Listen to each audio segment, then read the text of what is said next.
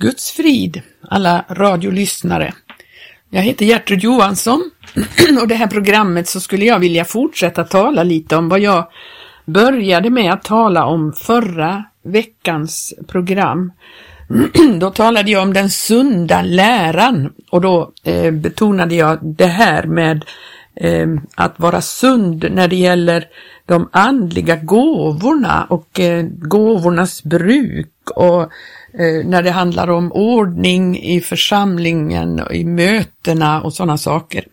Det finns väldigt mycket att tala om när det gäller sundhet och det behövs så oerhört mycket undervisning om detta i våra dagar eftersom vi ser och upplever så mycket osundhet i kristenheten, ibland de kristna. Osund betoning på vissa saker och andra saker inte alls. Och därför så skulle jag vilja tala lite mer om detta med att vara sund, den sunda läran. Och jag ska fokusera mera på att vara sund i tron idag. Jag ska börja med att läsa Titus kapitel 2 och jag tycker att det kapitlet är eh, väldigt viktigt, hela kapitlet, så jag ska läsa hela det kapitlet till att börja med idag. Det står så här.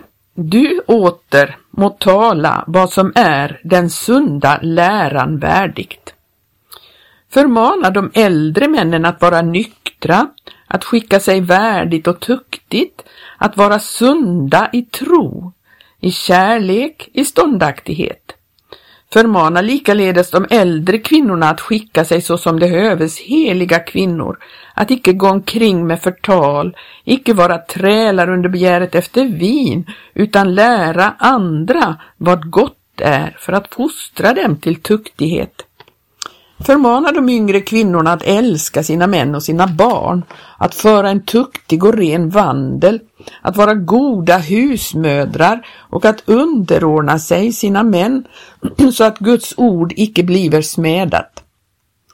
Förmana likaledes de yngre männen att skicka sig tuktigt. Bliv dem i allo ett föredöme i goda gärningar och låt dem i din undervisning finna oförfalskad renhet och värdighet med sunt, ostraffligt tal, så att den som står oss emot måste blygas, då han nu inte har något ont att säga om oss. Förmana tjänarna att i allt underordna sig sina herrar, att skicka sig dem till behag och inte vara gensvariga, att icke begå någon oärlighet, utan på allt sätt visa dem redbar trohet, så att de i alla stycken bliva en prydnad för Guds, vår frälsares lära. Ty Guds nåd har uppenbarats till frälsning för alla människor. Den fostrar oss till att avsäga oss all ogudaktighet och alla världsliga begärelser och till att leva tuktigt och rättfärdigt och gudfruktigt i den tidsålder som nu är medan vi väntar på vårt saliga hopps fullbordan och på den store Gudens och vår frälsares, Kristi Jesu härlighets uppenbarelse. Hans som har utgivit sig själv för oss till att förlossa oss från all orättfärdighet och till att rena åt sig ett egendomsfolk som beflitar sig om att göra vad gott är så ska du tala och du ska förmana och tillrättavisa dem med all myndighet. Låt ingen förakta dig. Det här var förmaningar till eh, Titus att på det här sättet undervisa, förmana och, eh, och ja, leda de människor som han hade fått ansvar för. Och här får vi ju då en, en, en bild utav hurdana kristna ska vara. Det ska framförallt vara tuktighet. Det är ju någonting som är väldigt vanligt att eh, så fort det är någon väldig eh, rörelse till att bli mer hängiven Gud och man, man eh, går verkligen in för det här, ja men då blandar det sig väldigt ofta in otukt i detta för att djävulen är angelägen om att förstöra och fördärva alla rörelser emot centrum, emot Jesus och emot vad han vill.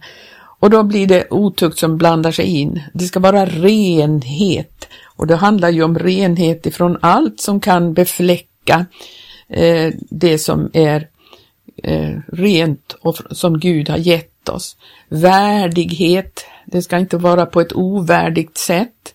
Trohet, det är verkligen trohet emot Guds ord, trohet emot Jesus. Och att eh, man genom det här blir en prydnad, som det står. En prydnad för Guds, vår frälsares lära. Eh, vi ser ju här i vers 12 att det också den här nåden som vi har fått ta emot och att vi har blivit eh, frälsta, vi har verkligen fått nåd att, att komma in på Guds väg och bli medborgare i Guds rike. Då står det så här i vers 12 att den fostrar oss, denna nåd, till att avsäga oss all ogudaktighet och alla världsliga begärelser och till att leva tuktigt och rättfärdigt och gudfruktigt i den tidsålder som nu är. Det beror på nåden som vi har fått ta emot. Nåden fostrar oss. Har vi upplevt verkligen nåden att få komma in i hans rike så, så blir det helt enkelt naturligt att avsäga sig alla världsliga begärelser. Eh, vi har ett saligt hopp. Ett saligt hopp. Eh, Tänk att vi har någonting att vänta på. Vi har ett hopp som också gör att, att vi satsar våra liv på ett annat sätt än alla andra. Vi har ett saligt hopp.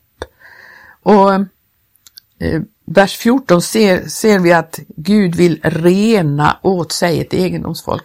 Alltså det ska renas ifrån allt världsligt, allt som är ogudaktigt. Det ska renas, detta folk. Och att eh, beflita sig om att göra vad gott är. Detta folk blir ett annorlunda folk, ett folk som satsar sina liv på något helt annat sätt. Vi kan se i, i första Johannes brev eh, om det här. Eh, vi kan läsa från tredje kapitlet, från trettonde versen. Där så står det Förundra er inte mina bröder om världen hatar er. Det blir ju så att det blir så annorlunda mot vad världens barn har och gör och är. Och världen vill väldigt gärna att, att eh, de kristna ska passa in också där. Och när man då inte gör det, man passar inte in, så hatar världen oss. Vi vet, det vet inte de, vi vet att vi har övergått från döden till livet.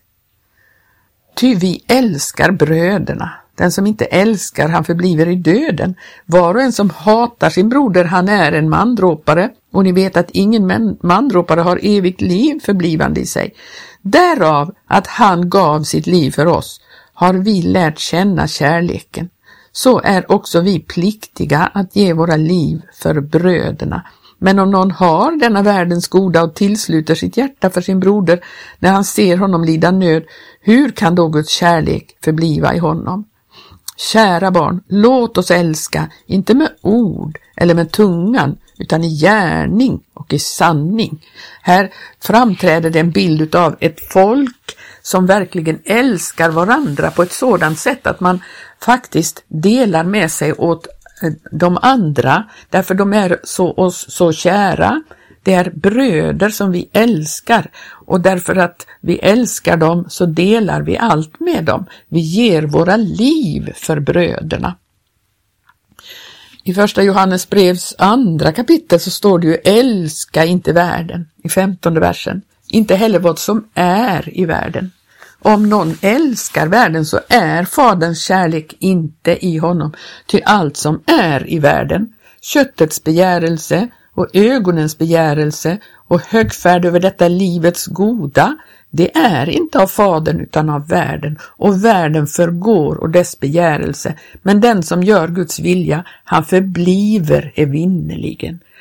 Vi ser ju detta, eh, och vi läste ju det, att eh, det handlar om att avsäga sig alla världsliga begärelser.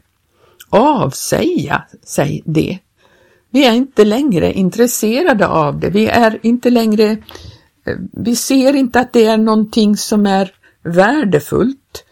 Och nu ska jag tala om det här med att vara sund i tron. Att tro, det är ju verkligen att lita fullständigt och helt på det frälsningsverk som Gud har gjort. Men att också tro, det är ju att vi faktiskt tillhör ett annat rike nu. Att vi inte längre har intresse för världens rike utan vårt intresse, vår inriktning är på det nya riket, detta som Gud har insatt oss i. Och då blir vårt liv färgat av det. Att vara sund i tron, det visar ju sig i vad vi satsar våra liv på. Vi satsar våra liv på det vi tror på. Så är det ju. Nu ska vi titta på en som satsade på ett sätt som de andra kanske inte förstod ett dugg utav. Och det står i Johannes evangelium, första kapitlet, så står det om en man uppträdde, i sjätte versen. En man uppträdde, sänd av Gud. Hans namn var Johannes. Han kom såsom ett vittne för att vittna om ljuset på det att alla skulle komma till tro genom honom. Icke var han ljuset, men han skulle vittna om ljuset. Det sanna ljuset, det som lyser över alla människor, skulle nu komma i världen. Och det var ju Johannes döparen, han som kom som ett vittne. Han kom och han satsade sitt liv på ett annat sätt än alla andra. Eh, I, I femtonde versen står det Johannes vittnar om honom. Han ropar och säger, det var om denne jag sa, den som kommer efter mig, han är före mig, till han var förr än jag. Vi vet ju hur Johannes levde. Det står ju om honom att han eh, höll till ute i öknen och han eh, levde av eh, gräshoppor och vildhonung och han var klädd i en, eh, ja, det står om hans kläder, hur enkla de var. Och jag tror att människorna tänkte, vad är det för en galning, denne man? Vad är han för konstig än? Och så började han predika och då kände de att det var kraft i hans predikningar och eh, han var annorlunda. Han var så annorlunda. Och jag tror att skulle någon människa satsa sitt liv på ett så annorlunda sätt i våra dagar. Jag tänker inte att man, någon ska gå ut i öknen och sitta där och, och se ut som Johannes. Det är inte det jag tänker, men någon människa eller ja, vi alla som tror borde ju egentligen satsa våra liv på ett sådant sätt att, att det blir så annorlunda för människorna att de ser att eh, här är en som inte är dugg intresserad av det som världen erbjuder. Inte intresserad av det materiella eller inte intresserad av eh, eh alla, så, alla sådana saker, alla nöjen vi roar oss med, alla, eh, allt det människor kan hålla på med. Man är fullständigt ointresserad. Johannes var ointresserad av vad som pågick inne i samhället. Han drog sig undan i öknen för att få vara ensam med Gud. Och det står i Lukas tredje kapitel så står det i femtonde året av kejsar Tiberius regering när Pontius Pilatus var landshövding i Judeen och Herodes var landsförste i Galileen och hans broder Filippus landsförste i Turen och Trakonitis landet och Lysanias landsförste i Abilene. På den tid då Hannas var överste präst jämte Kaifas, då kom Guds befallning till Johannes, Sakarias son, i öknen. Och han gick och stad och predikade i hela trakten omkring Jordan bättringens döpelse till syndernas förlåtelse.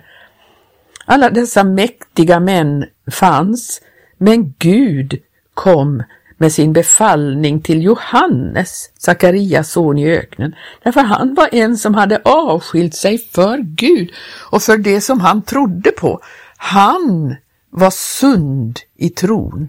Det är det enda som är sunt, det är att verkligen satsa allt på den, den tro vi har.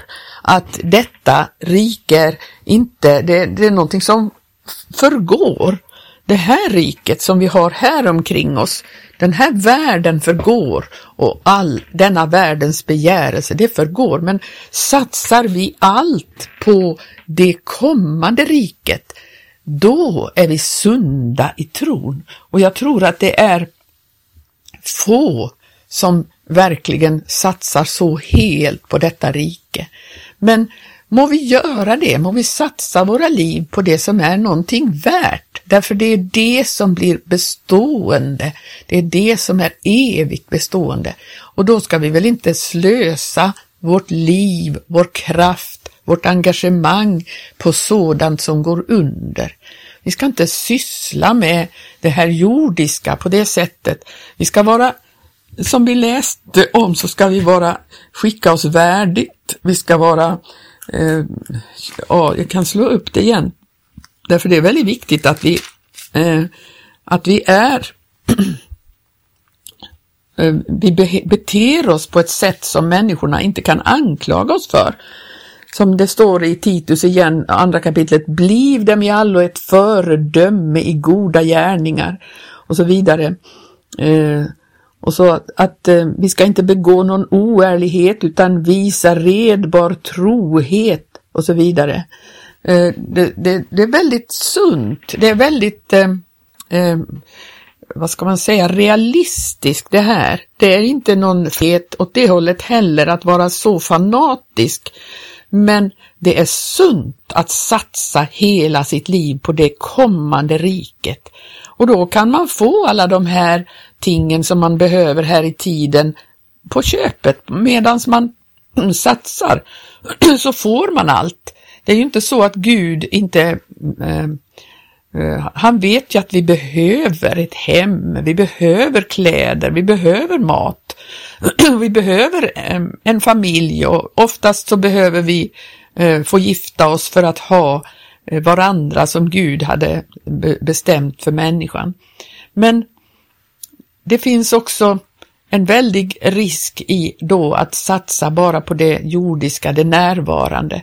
Medan man får allt det här som Gud välsignar med så kan man fortfarande satsa allt på det kommande riket, att prioritera på ett sådant sätt att man inte, att man inte bara tänker på sin egen bekvämlighet, sina egna, sina egna nöjen, sina egna, eh, vad man har lust att göra, utan nej, man har detta ena i sinnet, att vittna om Jesus, att sprida kunskapen om honom, att eh, föra vidare den, det oerhörda hopp vi äger dela med sig av detta hopp. Jag har ett sådant hopp och berätta det för människor var vi än går fram. Det är att vara sund i tron. Då kan människor tycka att nej, men den där människan är så fanatisk, han pratar aldrig om något annat.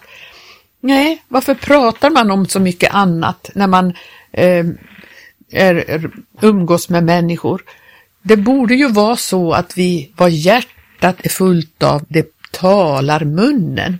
Och är ditt hjärta fullt av glädje i Gud, är ditt hjärta fullt av tro på honom, ja men då talar du naturligtvis om det med människorna och sprider kunskapen om honom.